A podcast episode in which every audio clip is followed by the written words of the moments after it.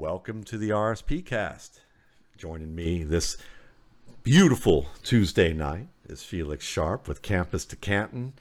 Felix, always a pleasure to get the chance to talk with you. And we're going to have a good time tonight talking about the freshmen that we should be keeping an eye out for down the line. And I know it's a bit of a ways off, but it's always fun to get like a sneak a peek with these guys. Oh yeah. Oh yeah. And I never take for granted a moment to talk to you and to talk to your audience about the uh, the college game and get to tell them people and players that they should be tracking. Uh, I never take that opportunity for granted, especially especially for your audience, Mr. Waldman. Well, listen, our uh, this is a great audience, and and we're very appreciative of that. And this is our audience, and hopefully more of our audience will get a chance to check out Campus to Canton because it is the most immersive form of fantasy football today. It's dynasty fantasy football paired with college fantasy, and playing a college matchup and an NFL matchup each week mean, that means you get Bijan Robinson, CJ Stroud, and Marvin Harrison Jr., who can help you win the college matchup for the week. And then when your college players declare for the NFL draft, they're added to your NFL roster. I mean, what's better than that? It's as simple as that, too. You can just go to campustocanton.com and get started and play both sides. Play Campus. I want to just give you one example. So you can also cross trade in these leagues. So uh, one trade that I did recently is I traded USC quarterback Caleb Williams, uh, Ohio State wide receiver Marvin Harrison Jr., and a first round draft pick, which is a supplemental first, which means you can take the incoming freshman class. I traded those three players for um, uh, Stefon Diggs, Nick Chubb, and Kyler Murray to for a team that was that was you know uh, had a losing record. So now my NFL team is stacked. My college team is still pretty good, but that's but the type of stuff. If your you college team is still pretty good after unloading those three guys and what you got in return, that's pretty. That's pretty darn good college team right there to, to lose those guys. Yeah. Well, look, that's why you're doing this, right? That's why you're here doing this show. So let's let's hear a little bit about some of this expertise about some of these freshmen and which position do you want to start with and uh, guys that you want to profile? I think I'm going to start with uh, the wide receiver position, and I'm going to generally, um, I will almost five. I mean, the quarterbacks, I'll talk about three. The tight ends, I think there's only one guy really worth talking about. But before I get into the freshmen, um, I, when I, growing up playing football, going to football camps, um, and this worked at any camp that I went to, uh, University of Michigan, UCLA. When you get there on the first day of camp, your position coach basically divides everyone into groups. And everybody knows this. It's not said, everybody knows this. There's an A group, and then there's an everybody else group. Coach Dino Babers at uh, at UCLA when I was there, now the head coach at Syracuse. Eric Campbell, longtime wide receivers coach at Michigan, did the same thing. Um, either they knew you or they athletically profiled you, your your your traits. Uh, they would put you in the A group, and so traits are the things that would get you in the A group into, into the A group. But just because you didn't start with the A group on day one doesn't mean that they wouldn't move you there. But it's the skills that they saw through the day that would get you to move to um, uh, to to the A group. So you know some of these freshmen they're here because of their traits, and but we're going to have to see them develop skills over the course of their career at the wide receiver position. You know, learning how to get open with your feet, learning how to get open versus zone versus man, learning how to stack corners, uh, learning how to ball track. Those are skills. You know, your speed, your burst, your jump. Those are kind of traits, more or less. Some things are a combination of both. So, um, you know, as I'm talking about these guys today, I just want to kind of keep that in in mind. These are all kids who are in the A group, at least because of their traits, but some of them have already developed some skills, and so hopefully, I can talk about both both points here. And I think that's great perspective to have. I mean, and that's and it's a fantastic one. And, and I think what's great about it is that we do have I, I think most people are going to inherently understand this about having freshmen, just from watching college football enough to know that, you know, we when we hear the Mel Kipers and the Todd, um, I can't remember Todd's last name, but of uh, of the world who who will. Yeah, yeah. McShay. McShay, thank you. Yeah. The McShays and the you know and the Kipers of the world say, this guy's uh, going to be a top draft pick in April, and then we're talking about players that most of the public don't even know about suddenly emerging and, and being in their place and, and having good NFL careers on top of that. That's you know that's always a common story, but it's an important perspective to have. So anyway, they ain't here to listen to me. What's going on with these receivers? Wide receiver. All right, we'll start with wide receiver. Uh, number one is Evan Stewart, freshman wide receiver at Texas. Now, um, he is already the leading receiver on the team. He's being schemed as the primary read uh, on on specific plays, specifically like in breaking routes, RPOs that pair the read option with the in breaking route. You see him as the primary on that. That's really good to see. Um, you see him taking some hits and getting some contact, and he's been generally extending his hands. Matt, I sent you a, a video just showing you know kind of where he's at with that because I know hand positioning is really is really big for uh, the RSP folks. So um, he could probably be a little bit a little bit better, uh, but we do see him extend over the middle, and I think that that's really good to see. We've also, I mean, his best game was against Alabama. Alabama has all the elite athletes, but you saw him uh, get on top of wide receivers. You saw him go fight for the ball and stack. Talk about skills. We saw him do that versus Alabama. Uh, get a release, stack a uh, stack a corner cornerback late in the game. The ball's underthrown. Go up and get it. Uh, body control, ball tracking. I think that those are um, uh, good uh, skills and that that he has and that he's going to continue to develop. Again, already the leading wide receiver at Texas A&M, which is, you know, Texas, Texas A&M.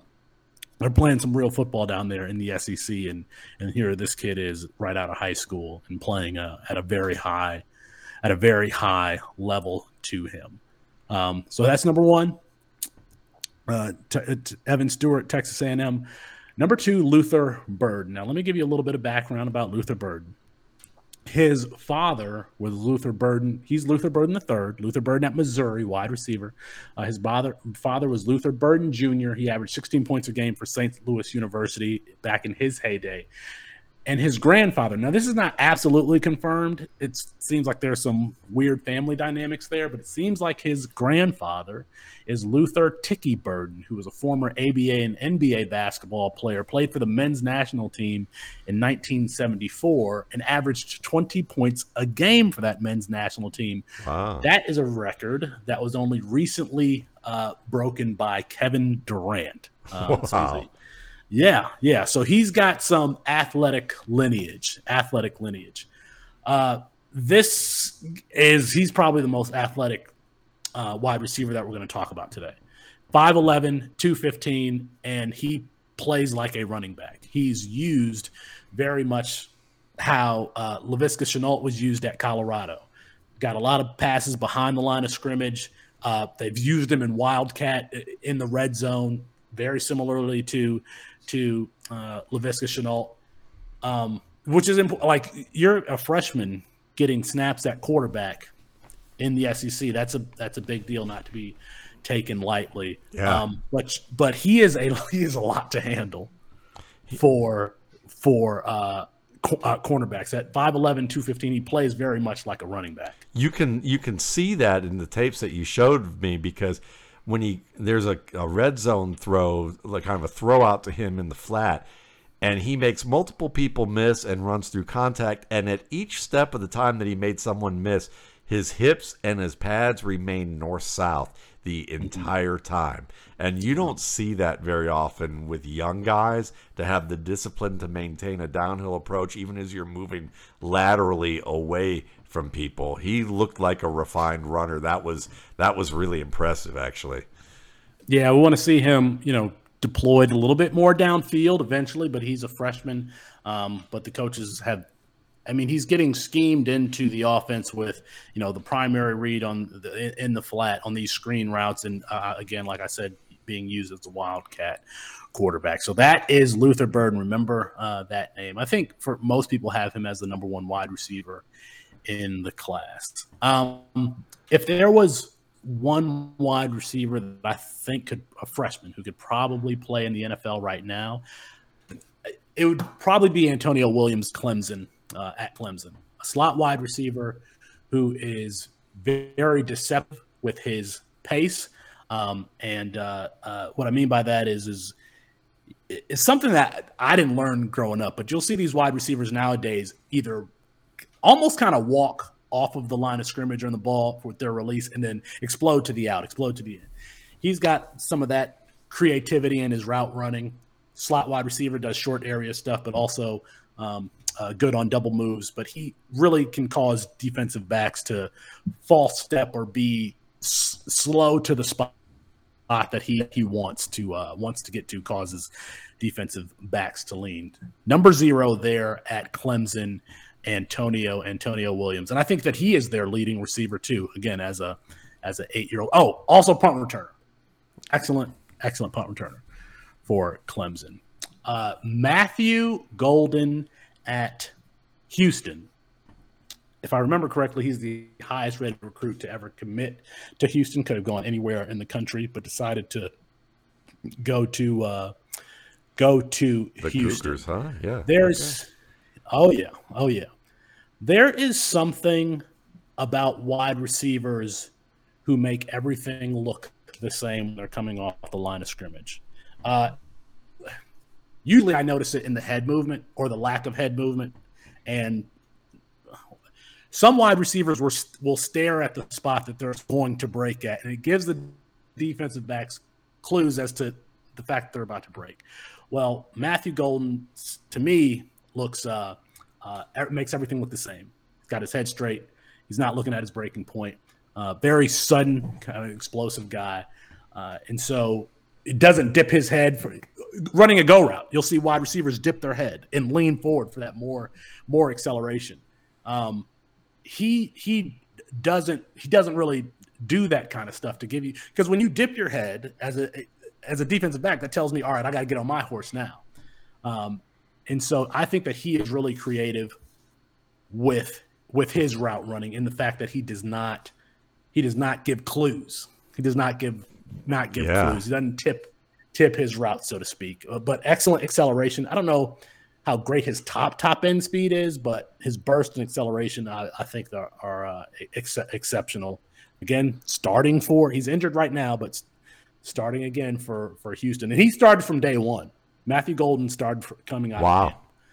So, yeah, mm-hmm, that's mm-hmm. that's a sign of a of a heck of a route runner for that age, and especially from what you're talking about. Because I mean, there's so many tells that guys have who are good prospects coming out. I mean, you think about Di- yeah. Dyami Brown is a good example of a guy who would tip off any type of route breaking back to the quarterback based on how he would rock off his back foot only on releases where he would break back to the quarterback. You could tell, you know, it's like he had hmm. certain he had certain tells for certain routes, and I kept thinking, you know, you'd watch a guy like that and go, well, he's going to play in the NFL. He may not be a starter, maybe he will, mm-hmm. depends on mm-hmm. what how he develops, but you know, this is a guy who caught a touchdown this year in the in on mm-hmm. Sundays, yeah. and he has a tell that you can write in the scouting report and go, well, a veteran cornerback, if he's playing off coverage, should watch for his feet when they do this because you, that might give you a tell that he's going to run a, com, a, a curl and you can jump that um, or a stop yeah. route. You know, so yeah. so the fact that Golden doesn't doesn't have any of those is just a fantastic setup. And I mean, they always talk about Jerry Rice that way. Is that like every route looked the same? Yeah, you know, it's so Eric. You, might remember Eric Fowler, um, Matt from uh, he played for the Pittsburgh Steelers for a little bit and then played for the Detroit Lions. He went to Grand Valley, and he had excellent control of his eyes and head movements and head movement or lack of head movement and not tipping off uh, uh, routes. And so, as a defensive back, he had to learn to look at other things. Um, because again, I mean, it's the you, you can see with their eyes uh, wide receivers looking down like they will be looking at that spot all right i got 10 yards into the post i'm looking at that spot and uh, i think matthew golden has some control over over that area um, Barion Brown at Kentucky, wide receiver Kentucky. If I am in Lexington, if I am a UK fan, I think that you should really be excited about this player. Um, explosive out of when I say explosive, I mean you hold your breath if he catches the ball in a slant and stride. If you're a defensive coordinator, uh, if you're a cornerback, if he catches the ball in stride because he has these long galloping strides and gets to top speed really really quickly. And if he catches that ball in stride, you're not going to be able to catch him. I bet you he's a 4 3 guy. He defeats angles. He's averaging 43 yards per kick return this year. He already has one kick return. Wow. Um, uh, back for a touchdown. He should have had a second, and he tripped on his own man when he was in the in the open space. He's he's probably going to be an All American as a kick returner. He is the wow. best kick returner in the country. So, um, l- built thin early, but explosive, explosive, uh, going straight forward. And again, um, I'm actually trying to get acquire him in some trades right now. But I think you know, our the C2C and Devy community is probably caught on, but he's he's an exciting player to watch. If you're watching football on Saturdays and you need a reason to watch Kentucky, watch uh watch for Barion Brown, watch him on kick returns, watch him catch these slants, and see if he see if he breaks one. When so he's that. When he's in the open field, I have a question for you about that. Is is he a stop start mover or is he more of a bend his way around and just maximize the angles with his speed? Bend his way around and maximize. He's not doing a whole lot of stopping and starting. Good. He's, he's going to bend his way around and try to not decelerate at all and get around the corner uh, and find creases. I mean, almost like a kick returner. Yeah. He's when even when he's you know kick returner is not really stopping a lot. They're just running to try to find that lane, and that and he does that when he catches the ball. Uh, when he catches the ball on offense. So Barion Brown, Kentucky, Matthew Golden, Houston, Antonio Williams, Clemson, and Luther Burden, grandson of Ticky Burden, that we can't really confirm, but we believe that that's the case. Um, allegedly, uh, Missouri. allegedly, allegedly.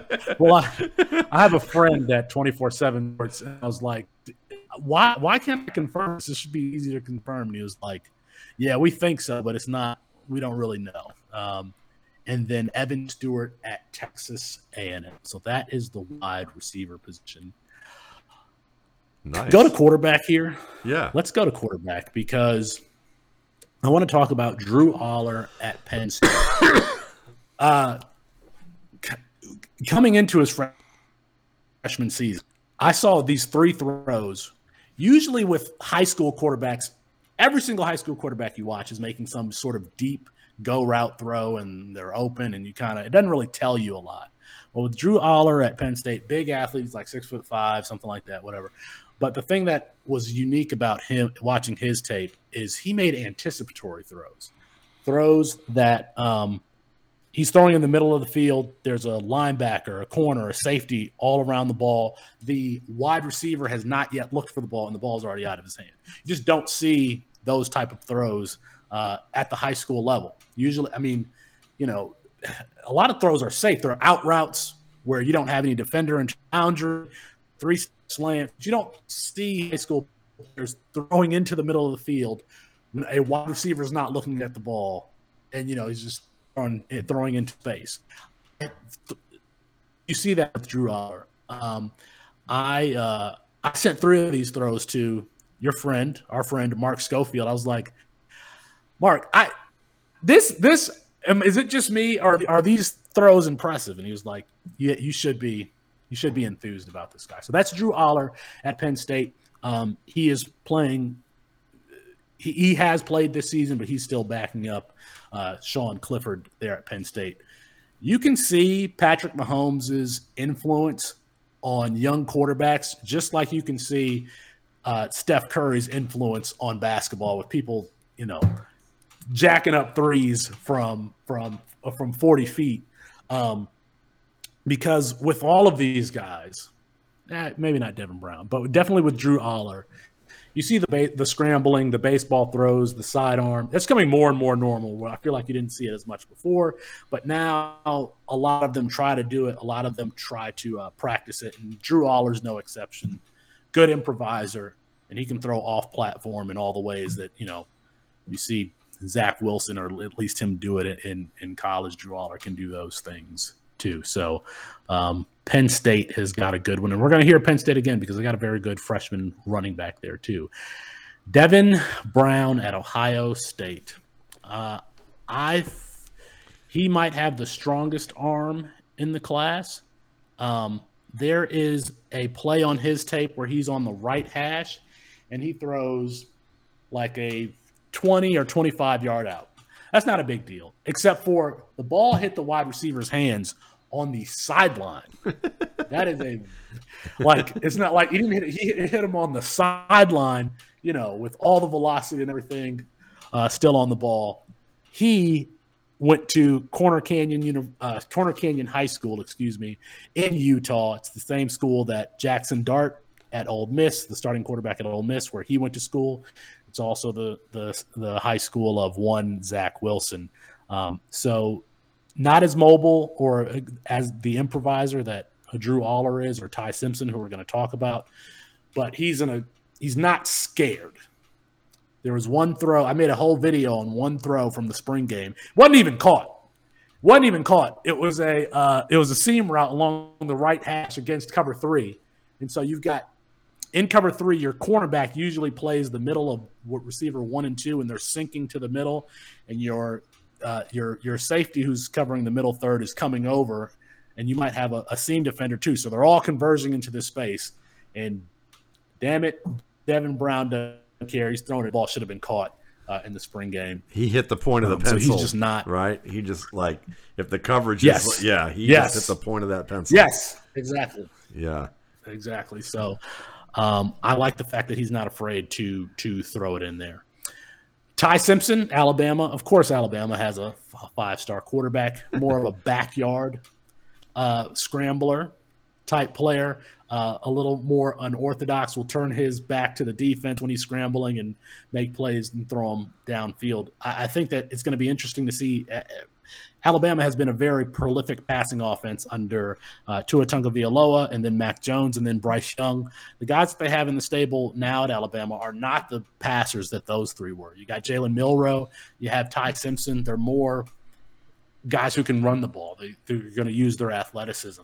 And so I'm interested to see what that offense looks like moving forward. So and then there's I don't have strong feelings about Cade Klubnik at Clemson and Conner Weigman at Texas A&M, but both of those guys are five star guys that I kind of have to throw in there. But again, no strong feelings. That's the that is the quarterback class to pay attention to. Drew, none of the none of those guys are actually playing except for Drew Allar is getting you know a drive here, a drive there. Later in the season, he might be um, named the starter, uh, but Sean Clifford is he's a sixth year senior who's a leader not at the at the Penn State program, but he's got his own agency now for um, uh, for NIL athletes. So he's a really a leader throughout the country. It's to be hard hard to take his spot, but Drew Allar, see if he gets more and more playing time as the season progresses. So, so I've got to call an audible here and ask, and if we have to check back to the original the original play after that, recheck it. That's fine by me. But what do you know? What can you tell me about Arch Manning? Um, should we wait on that? Arch Manning. We, we no no. So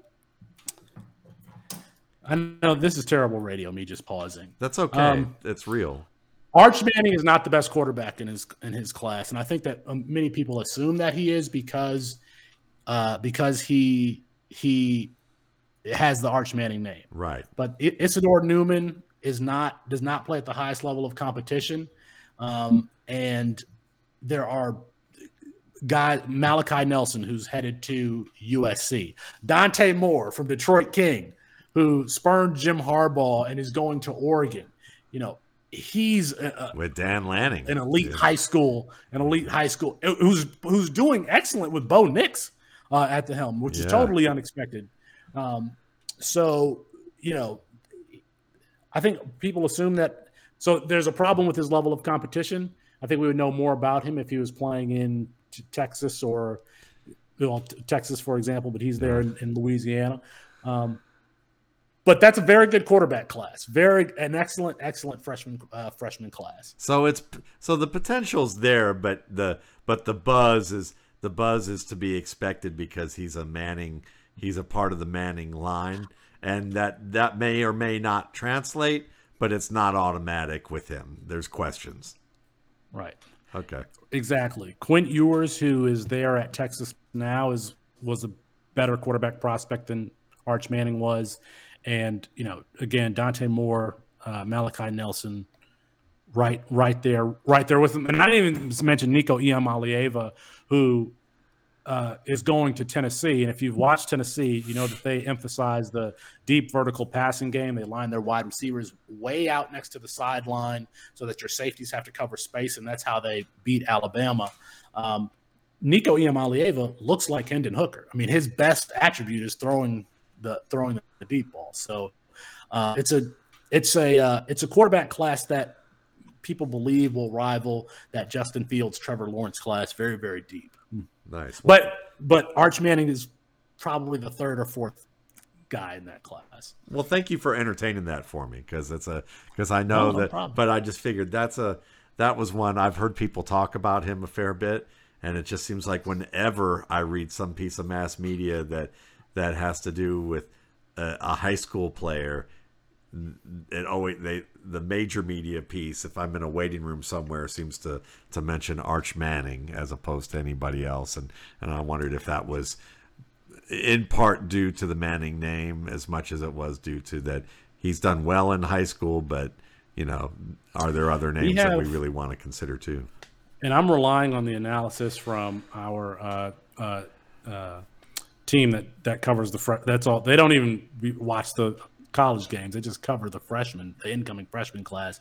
David Nipple, Matt Powell, and, and Matt Bruning. I think that they're going to have a show on this Thursday. So if you're looking at this, if you're listening to this before Thursday, I believe on our in the evening on our YouTube page, they are going to be doing a show to preview that freshman class. Big wide receiver guy on Twitter and solving pu- football on Twitter. If you're if you're want if you want more freshman specifically freshman coverage, I would follow those two. nice nice so where do you want to go from here tight end or Well, we only got there's only one tight end to talk about, okay at least in my opinion. That's uh that's Oscar Delp at Georgia. Georgia has a between Brock Bowers, Arik Gilbert, who's not playing this year, Dwayne Washington or Darnell Washington, this huge, humongous, ginormous athlete at tight end, and then Oscar Delp. It's the best tight end room in the country. Uh, Oscar Delp is the best athlete and has a good frame. Um, 6'5, 225 pounds, ran a 4.66 uh, coming into uh, uh, college, 4.3 shuttle time. A, a, a fluid athlete, but you would expect that of a, you know, probably in, in high school, he was 215, 220 pounds. Uh, you would expect that, but um, not, you know, not carrying a lot of weight. You see him lining up in the slot and in line. You see him running what I think Lincoln Riley calls burst routes, where they take two or three steps towards the slant, stop, and then jet across the field. He was they had him doing that kind of stuff uh, from the tight end, from the slot position. So the only real the question about, and he's already got five catches for 61 yards on the season um, and one touchdown. And the same way it's difficult to adjust to the NFL going from college to the NFL, it's it's also difficult um, doing that from high school to college. So you don't oftentimes see these guys producing, you know, big time stats at the at the college level. But Oscar Delp is doing is doing fine, just fine for a freshman, especially considering the guys that he has in in front of him. He's getting on the field, so that's that's noteworthy about about Delp. He's just got to get to. I mean, he's got the height, 225 pounds. You got to get to 245, 250. He's got two years, two additional years to put on that weight. Yeah, and that's I think I can understand why you only have one guy because growth spurts probably determine a lot about these players. It's kind of like why you look at a Aaron Rodgers or a Josh Allen and nobody talks about them is because they no one considered them to be college quarterbacks in size when they came out of high school, and then they had massive growth spurts that allowed them to get another opportunity or a later opportunity um, in the college game to to even get a shot at the NFL. So I can only imagine with tight end, it's got to be that way massively so. I mean, the second guy on the list would be Jaleel Skinner from the University of Miami. He's the same height, but he's 210 pounds. I'm like, I don't even know if I can consider you to be a tight end at 210 pounds. He's built very much like a basketball player. Yeah. So, you know, that's why there's really only one guy to to talk about. Oscar Delp's the best athlete.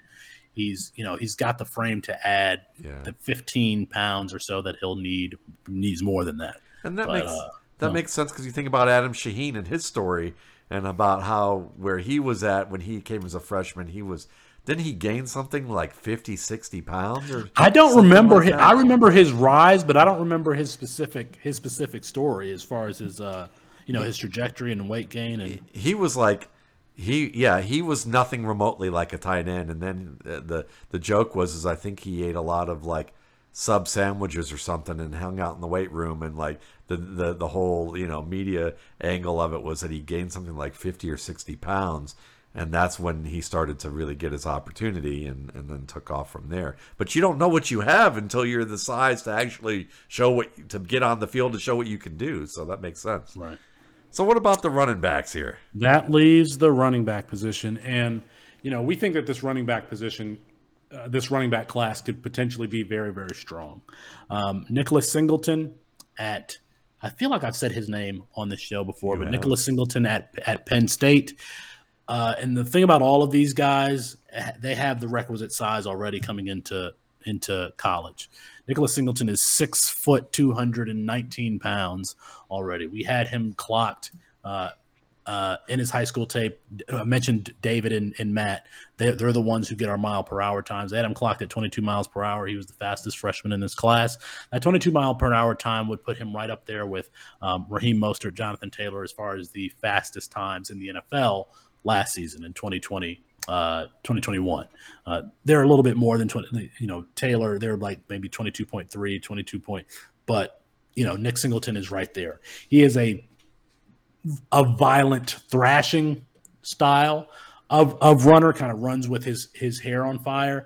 And, um, the, I think the thing that, that would get you excited about him is he comes in as the number one running back in the class by consensus, but that Penn State uh, uh, athletic conditioning program between uh, Dwight Galt, who has since retired, and Chuck Losey, who has taken over for him. They have a tremendous, tremendous track record for developing athletes. People know about uh, Troy Apke and Saquon Barkley and Mike Gesicki, but Dwight Galt's track record goes back to Sean Merriman. Sean wow. Merriman and Jadeveon Clowney and Darrius Heyward-Bey when uh, when he was at Maryland. Wow. So um, we you know they've got some athletic clay to mold there in in Nick Singleton.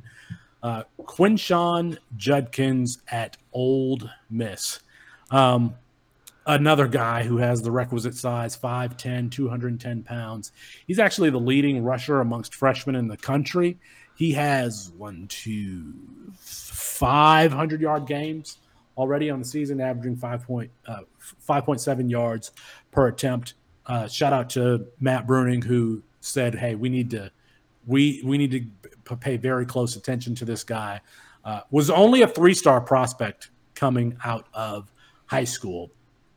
Five star prospects are the guys that they're projecting for first round draft capital. Four star prospects essentially round draft capital, and then there's a bucket of players after that that, that are just like these are good football players, but we don't know if they're um, you know, going to turn out NFL that way. Players. Yeah, yeah, and Quinshon Judkins was on that list for for for uh, twenty four seven as far as their ranking, but you know, to our our team, they pulled this guy. So I have this guy rostered in a lot of places, and I'm starting him. Um, very decisive once he hits the hole.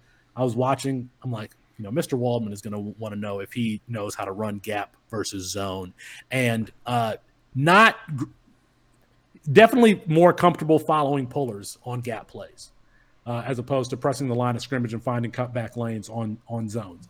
But you know he's there at Ole Miss.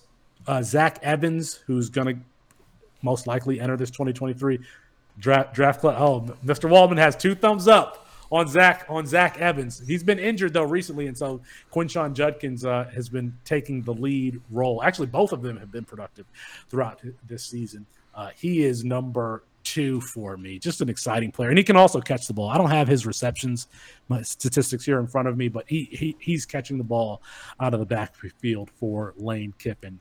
At number three is Branson Robinson there at Georgia. Now, Branson Robinson is um, there's the X Men who just runs through walls and you can't stop his momentum. Yes. I don't know what that. I forgot what that X Men's name is, but that is the comp for for Branson Robinson. probably more fluid than that X Men, but man, he's you know probably 230 pounds. Um, you know, you see pictures of Branson Robinson in high school. He's got these huge biceps and just looks like a football player. Uh, the question for him, anytime you got those these guys who are built like you know Brandon Jacobs or or um, uh, uh, uh Derrick Henry body types, you got to wonder if they can catch the ball. We don't really know that yet. Branson Robinson's not getting a ton of play time uh, just yet behind. Uh, Kenny McIntosh, yeah. and and Kendall Milton, who's who's been injured in and out and um, Daijun Edwards there at Georgia. But he's his time is, I mean, Branson Robinson's time is coming.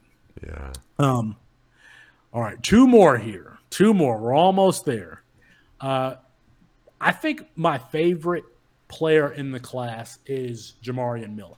Really? Because he is a scat back, 5'10, 195 pounds. But damn it, he thinks that he's a power back. He's going to try to run through uh, run through defenders at times. That's not necessarily his game. He's not consistent with it. He's got a, a 10 7 100 yard dash.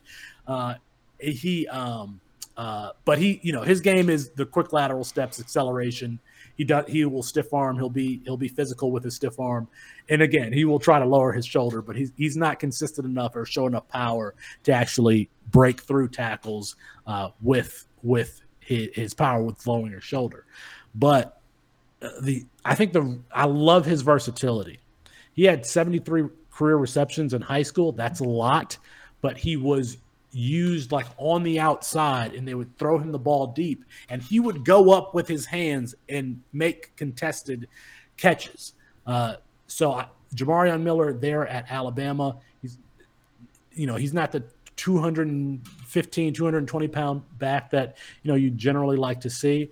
But I think that he's a well-rounded player, and you know, as an offensive coordinator, you don't want to show tendencies. So if I have a guy like Branson Robinson in the backfield, I know that he ain't gonna line up at wide receiver and we're to throw a go route to him. Right. That's not the same with Jamarion Miller. Uh, it's not the same with Jamarion Miller. You can you can be versatile with him. You can if you don't want to show tendencies, that's the type of player that you want to have on the field. So uh, that is Jamar, and he's getting playing time. You know, there's got a backfield there at a- Alabama, but he's getting some playing time. And uh, number five, last last player here is Cartevious Norton at um, uh, Iowa State. Uh, Iowa State obviously produced Breece Hall. Cartevious Norton really built similarly. He's six foot, two hundred and fifteen pounds. Um, it, uh, uh, played with another player in in Georgia. I think it's in Georgia. I can't remember. Is uh, I'll look. We'll I'll talk, we'll I'll ask you about about the show. But anyway, he played with a quarterback who's now at UCF, who I really love, Thomas Castellanos. Um, but a, guy who's who has a motor at the running back position, doesn't let his legs stop turning. He can play to his size. Uh, that's 215 pound, uh, 250, and he has some speed to get around the edge. He has been injured he was projected by Phil Steele to be the starter coming into the season, and he was starting that first game and p- pulled up on his hamstring. Mm-hmm. These freshmen, they got to learn how to take care of their legs and hydrate and all that stuff. And then he missed like the next three or four games. He's back in rotation now. But if you're watching Iowa State, Cartevious Norton, b- big, thick running back that I think we are going to see a high ceiling from in the future. Fantastic. Great job. Listen, I mean, it those are those are some great names and, and some and some interesting games to get a chance to to learn about and and I you know what you talked about the running back class in um, particular about you know what these guys can do and what they're known for. I mean, we're we're looking at an NFL right now where scoring is down the lowest that it's been since 2011. Expected points for um, passing is as low as it's been since 2011, um, maybe even lower. Um, and it's at a that's at a the gap between expected points for passing and running are very close together. And no and um, in no other year since around 2011. So you're looking at kind of a back to the future look with all these two high defensive shells and these nickel and dime defenses. Well, what are you going to do? You're going to run you're going to run power, you're going to run counter, you're going to you're going to run what what coaches like to call God's play. Um, you know, at these uh, at these lighter players, and you're going to pound the ball. But the thing is, too, is that you don't need light, you don't need big bruisers at running back to run those plays. Oftentimes, you can get away with I call them the Chris Johnson prototype, which is the the super fast guys who get momentum generated power, and as long as they run tough between the tackles and run efficiently and compactly, so they don't get too hurt. Um, go ahead. Uh, is that why you did two thumbs up for Zach Evans? I just love Zach Evans. I just love Zach Evans. I think Zach Evans. I mean, is, I feel like we're getting a, a, peek at the RSP now. Well, listen, Zach Evans to me, um, Zach Evans to me is one of the two best running backs in this class, and he might not be the second best running back in this class when healthy. Um, if just from refined skill standpoint, I think he's a, I think he's more refined than Bijan Robinson. I, I, it doesn't mean that Bijan Robinson is bad because of that. It just might be another Nick Chubb, Saquon Barkley, Marshawn Lynch, Adrian that. Peterson yeah. kind of thing, where you look at one and yeah. go, everyone's gonna love the athlete. Yes, but this yes. dude might have just as long of a career and may even be as compelling at certain points of his career. And I think, and you know, we yeah. I want to bring this up because we talked about this privately, you and I, this weekend watching games I, the thing that you see so well that is hard for to see is that every people see the jump cuts and spin moves and they get enamored by that. But what you pay attention to, what you've taught me to pay attention to, is what happens at the line of scrimmage. But that stuff happens so fast, and the decisions are made there so quickly that if you blink, it's they're already to the second level. But you've I've definitely learned to to pay more attention to to what they're doing at the line of scrimmage and giving more appreciation to that. And and this is the thing that like I've had these conversations with scouts and I know that like I will always be seen by some people in who just listen in the media as someone who nitpicks with a very fine tooth comb and the explanation will be it happens so fast that it can't be anything more but instinctive but but I I I will believe this to my dying day is that the more you train yourself to watch the details and pick out details, the faster your eyes get at seeing them. And it's just like any performance craft, people may not be training specifically, like they may not have a training program for some of the things that that you should be looking for criteria wise, but they've trained themselves to do them anyway from watching other backs do it and picking those things up and adding it into their repertoire and then sometimes developing exercises to actually do it and refine it. But coaches and scouts oftentimes don't come from a running back background, didn't play the position, or they played it but didn't understand how to teach it, um, or they read it in books and they have and, the, and you know the guys who are like a guy who I think is the best running back coach probably on the planet right now is Stump Mitchell, who who is the former Arizona Cardinals running back, who I think, if I'm may I, I may have my eras kind of um, mixed up here, but I believe someone you know very well probably blocked for him at one time or another. Um, you know, and Stump could play. He play he played behind a running back that by the name of Otis Anderson who was a fantastic running back, uh, a f- unbelievable player. But Stump knows how to teach that position, and there's a lot of details that you notice with players that I think that while they happen at a high speed, it is valuable as a, if you're evaluating the game or coaching the game. The more you can start to break those things down, you don't have to worry about whether they actually were taught it or not. You want to learn whether they know it or not and whether they and and you can explain what they do. And if you can do that you can begin to identify what works and what doesn't. But anyway that's my that's my little rant with because i know that like they're only getting to processing they're only getting to like processing speed for quarterbacks now. And that's something that like a guy like dub maddox a coach up at Jenks out in um, Oklahoma, has been writing about for years, and they're just finally starting to test in the NFL for processing speed with quarterbacks, which matters more than whether you can draw it up on a whiteboard. You know, you don't you don't need a guy who can be a coach on the field. I mean, I just look at it this way. Brett Favre may not be the end all to be all of quarterbacks, and he certainly is not the end all be all of human beings right now for some of the things that he's done. Um, but when you think about someone who couldn't draw up a nickel defense for you because he didn't know what a nickel defense was till he asked Ty Detmer in the middle of his his initial years as a starter for the Green Bay Packers after he was a carnival sideshow for Jerry Glanville, throwing balls into the upper deck as, as his only action he was ever going to have in Atlanta, and asked that question, and then went on his way to having three MVPs, where Alex Smith is the Alex Smith and and Ryan Fitzpatrick like defined the Wonderlic test. They probably blew if there was a curve for the Wonderlic test, they probably blew it. Um, you know, with their high scores, but couldn't get out of their own way because they couldn't process fast enough.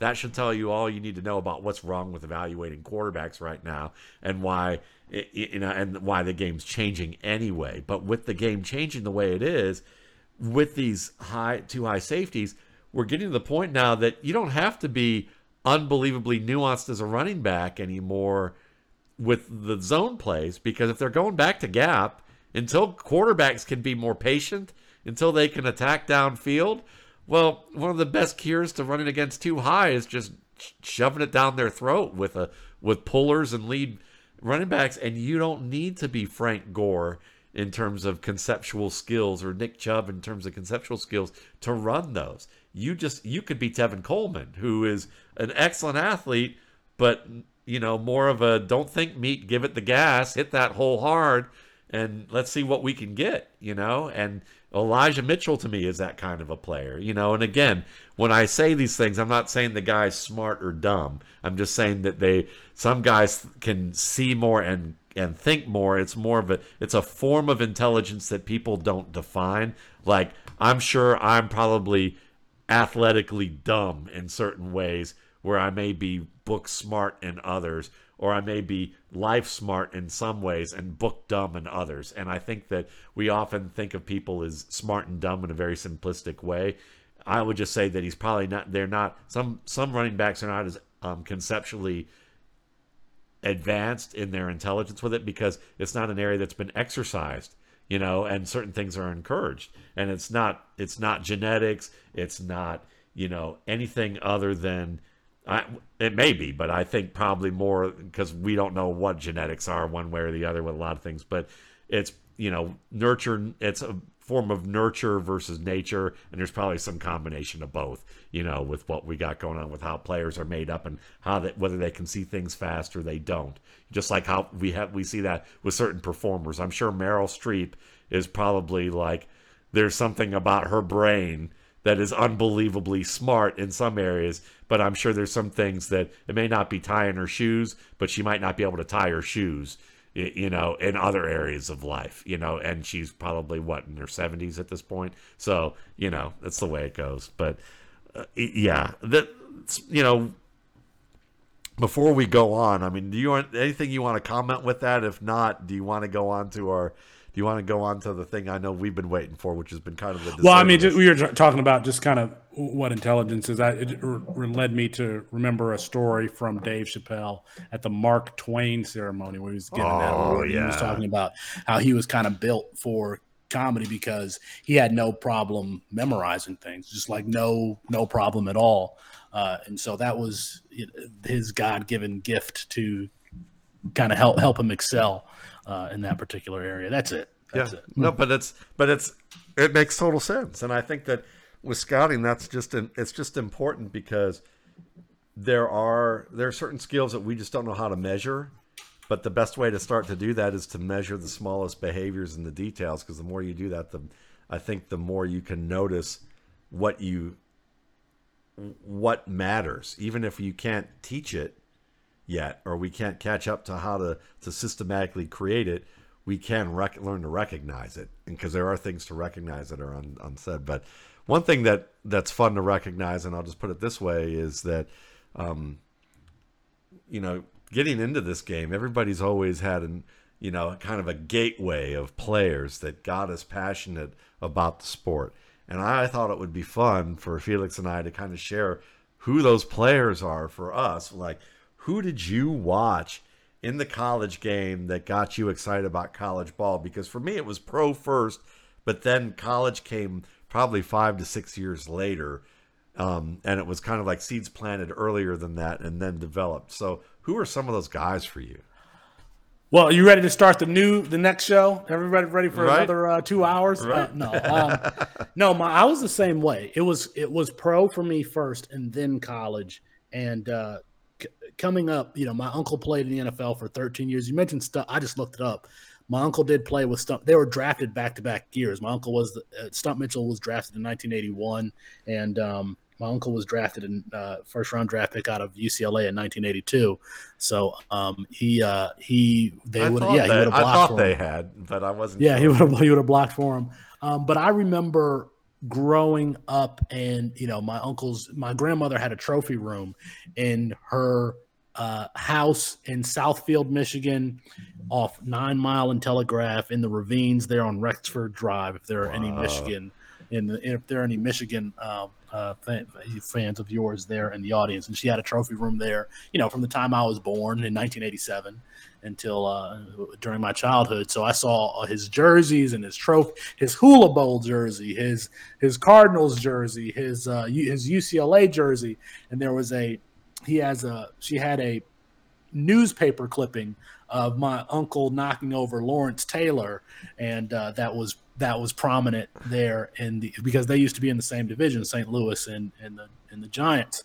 Um, That's a that's an You know. obituary picture right there. yeah, Like yeah, anybody yeah. anybody who's a football fan, if that if if you could have a picture of that, you could you've lived a life right there. Yeah.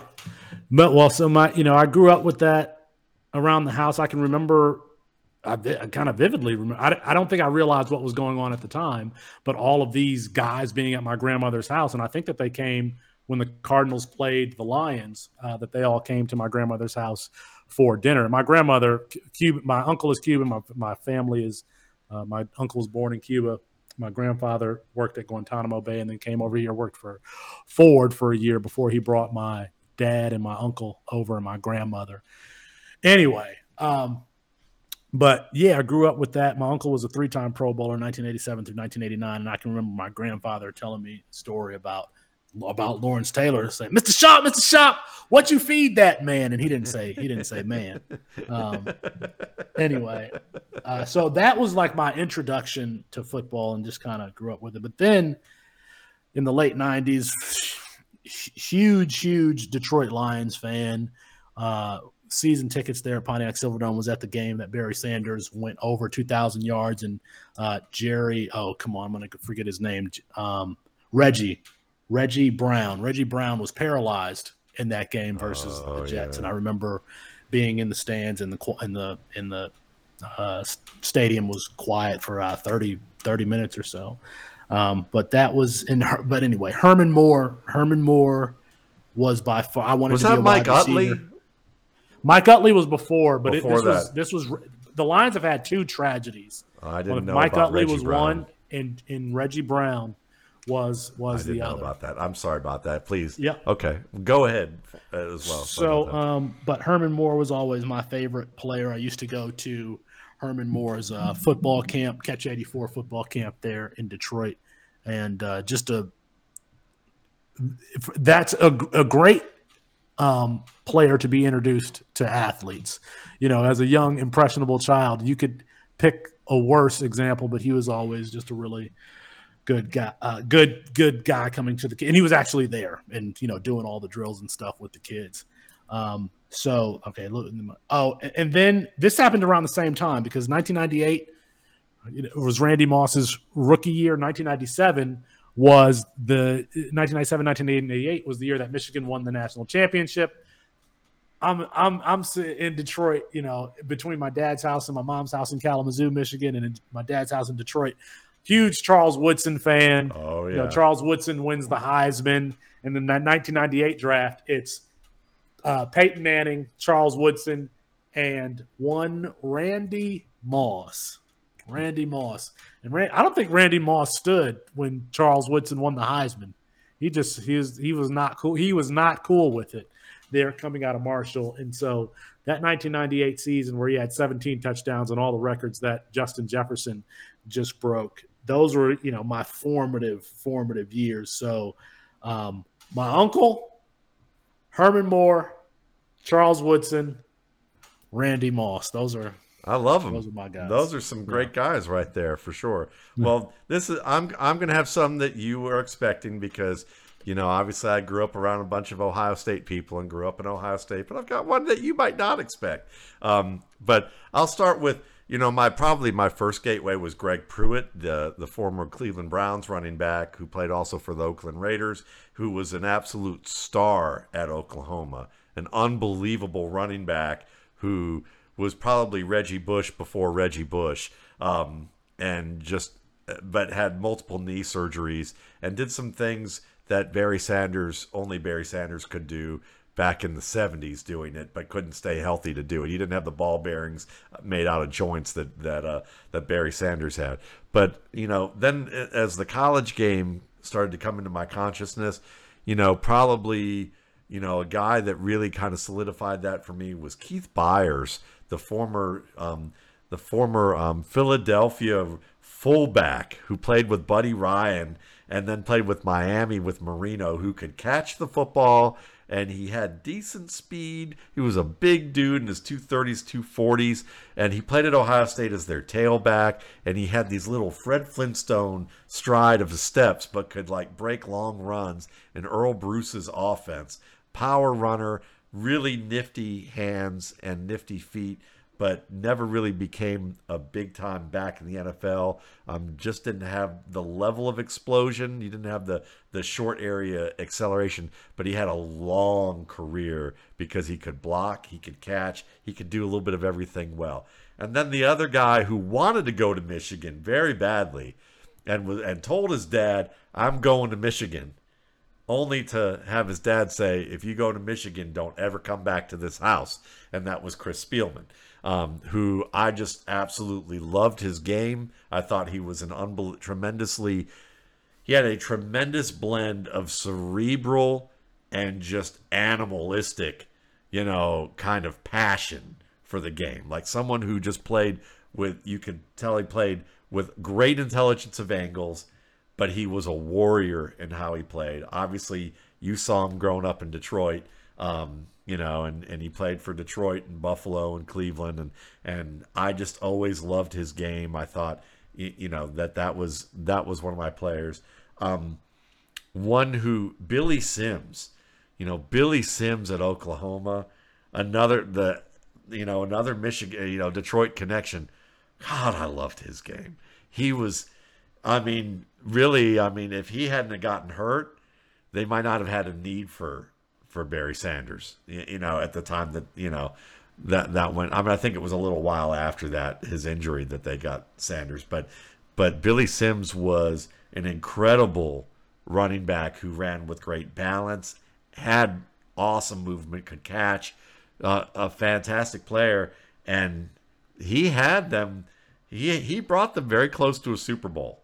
I mean, you know, he they ran into the Fort Bill Walsh's 49ers, but they had them on the ropes. They just um, I believe it was Eric Hipple just couldn't help that, you know, just just couldn't. That must have been a long time ago. Yeah, long time. Ago. Yeah, a long time ago. So there was those, and then the guy who I remember, who you know, there are two more that I'll say that kind of really got me hooked. Anthony Carter out of Michigan. I, you know, even though I, I first got my introduction to college football through Ohio State and later Georgia. Um, you know, watching Anthony Carter play was he was such a graceful player in terms of his ability to return punts. He was a massive deep threat, could go up and win the ball in contested situations, and he wasn't a big dude. A great player at Michigan. And I remember watching him, and I remember hearing the story that Bill Walsh – when he was looking at wide receivers for his West Coast offense, the first name on his list was not Jerry Rice.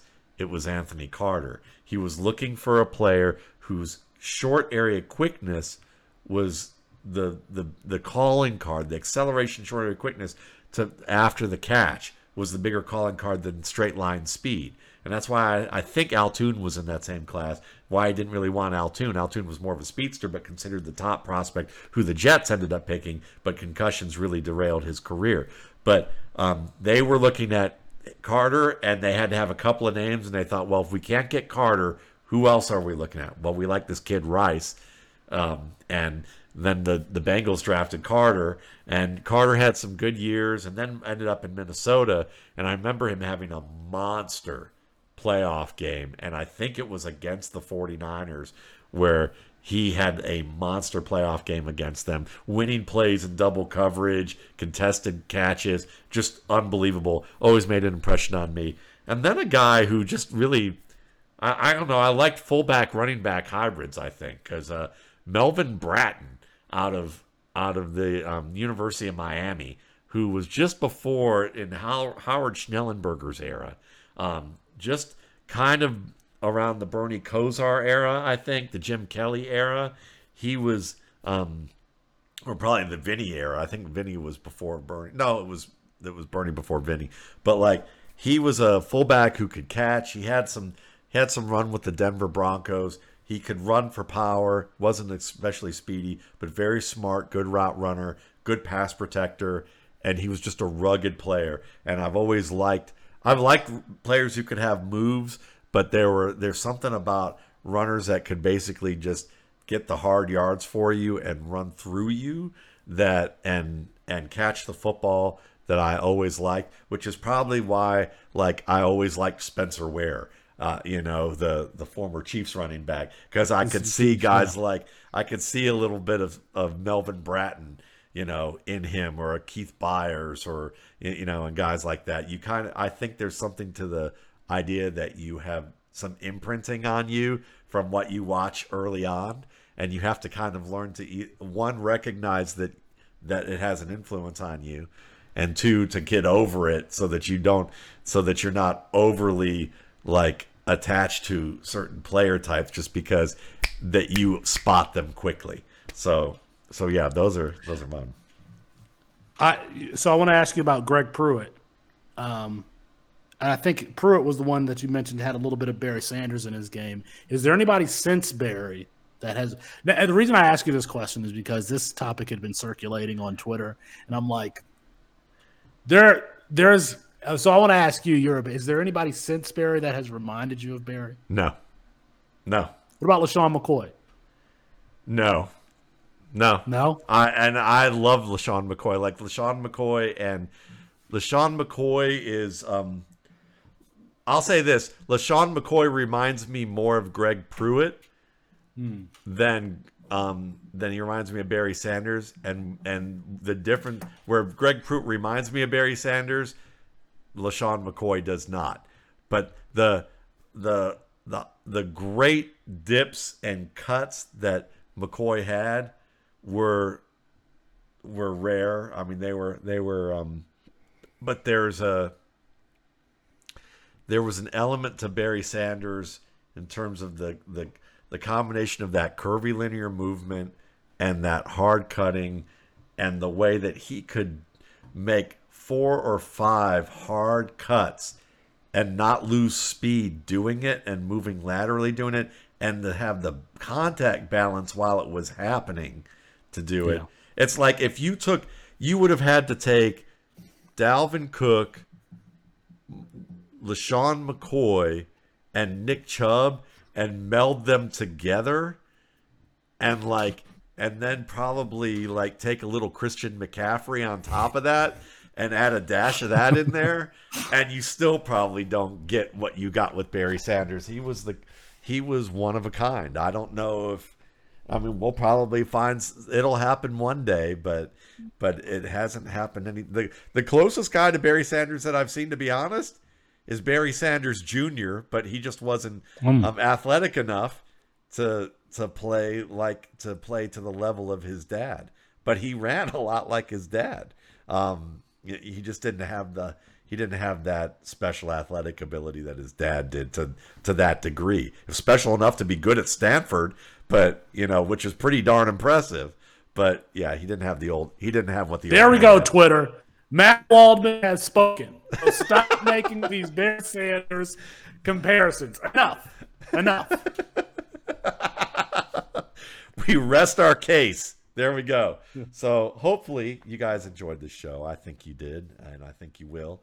Um, we appreciate that you're tuning in. You can find Felix Sharpe at Sharp Review on Twitter. You can find all the great work that Campus to Canton are doing um, over at their website. And of course, you can get the rookie scouting portfolio. Um, I will be doing another round of projections this week. Um, for the end of the month for October. Um, that should be out probably sometime Saturday night, early Sunday morning, um, as I you know get prepared to to work on that a little bit more. Um, you can get my work at mattwaldmanrsp.com and get the RSP pre-draft post-draft guide. I sell pass copies for $9.95. The current the current edition for $21.95 and the projections and rankings service that I do that's updated monthly through December and then one time in May or June depending on what I want to do. Probably going to be June because um, I like to wait for the dust to settle after the draft. That's available for $24.95. Um, thanks again for listening, everybody, and uh, you know, rate and review the show. We always appreciate that as well. Take care.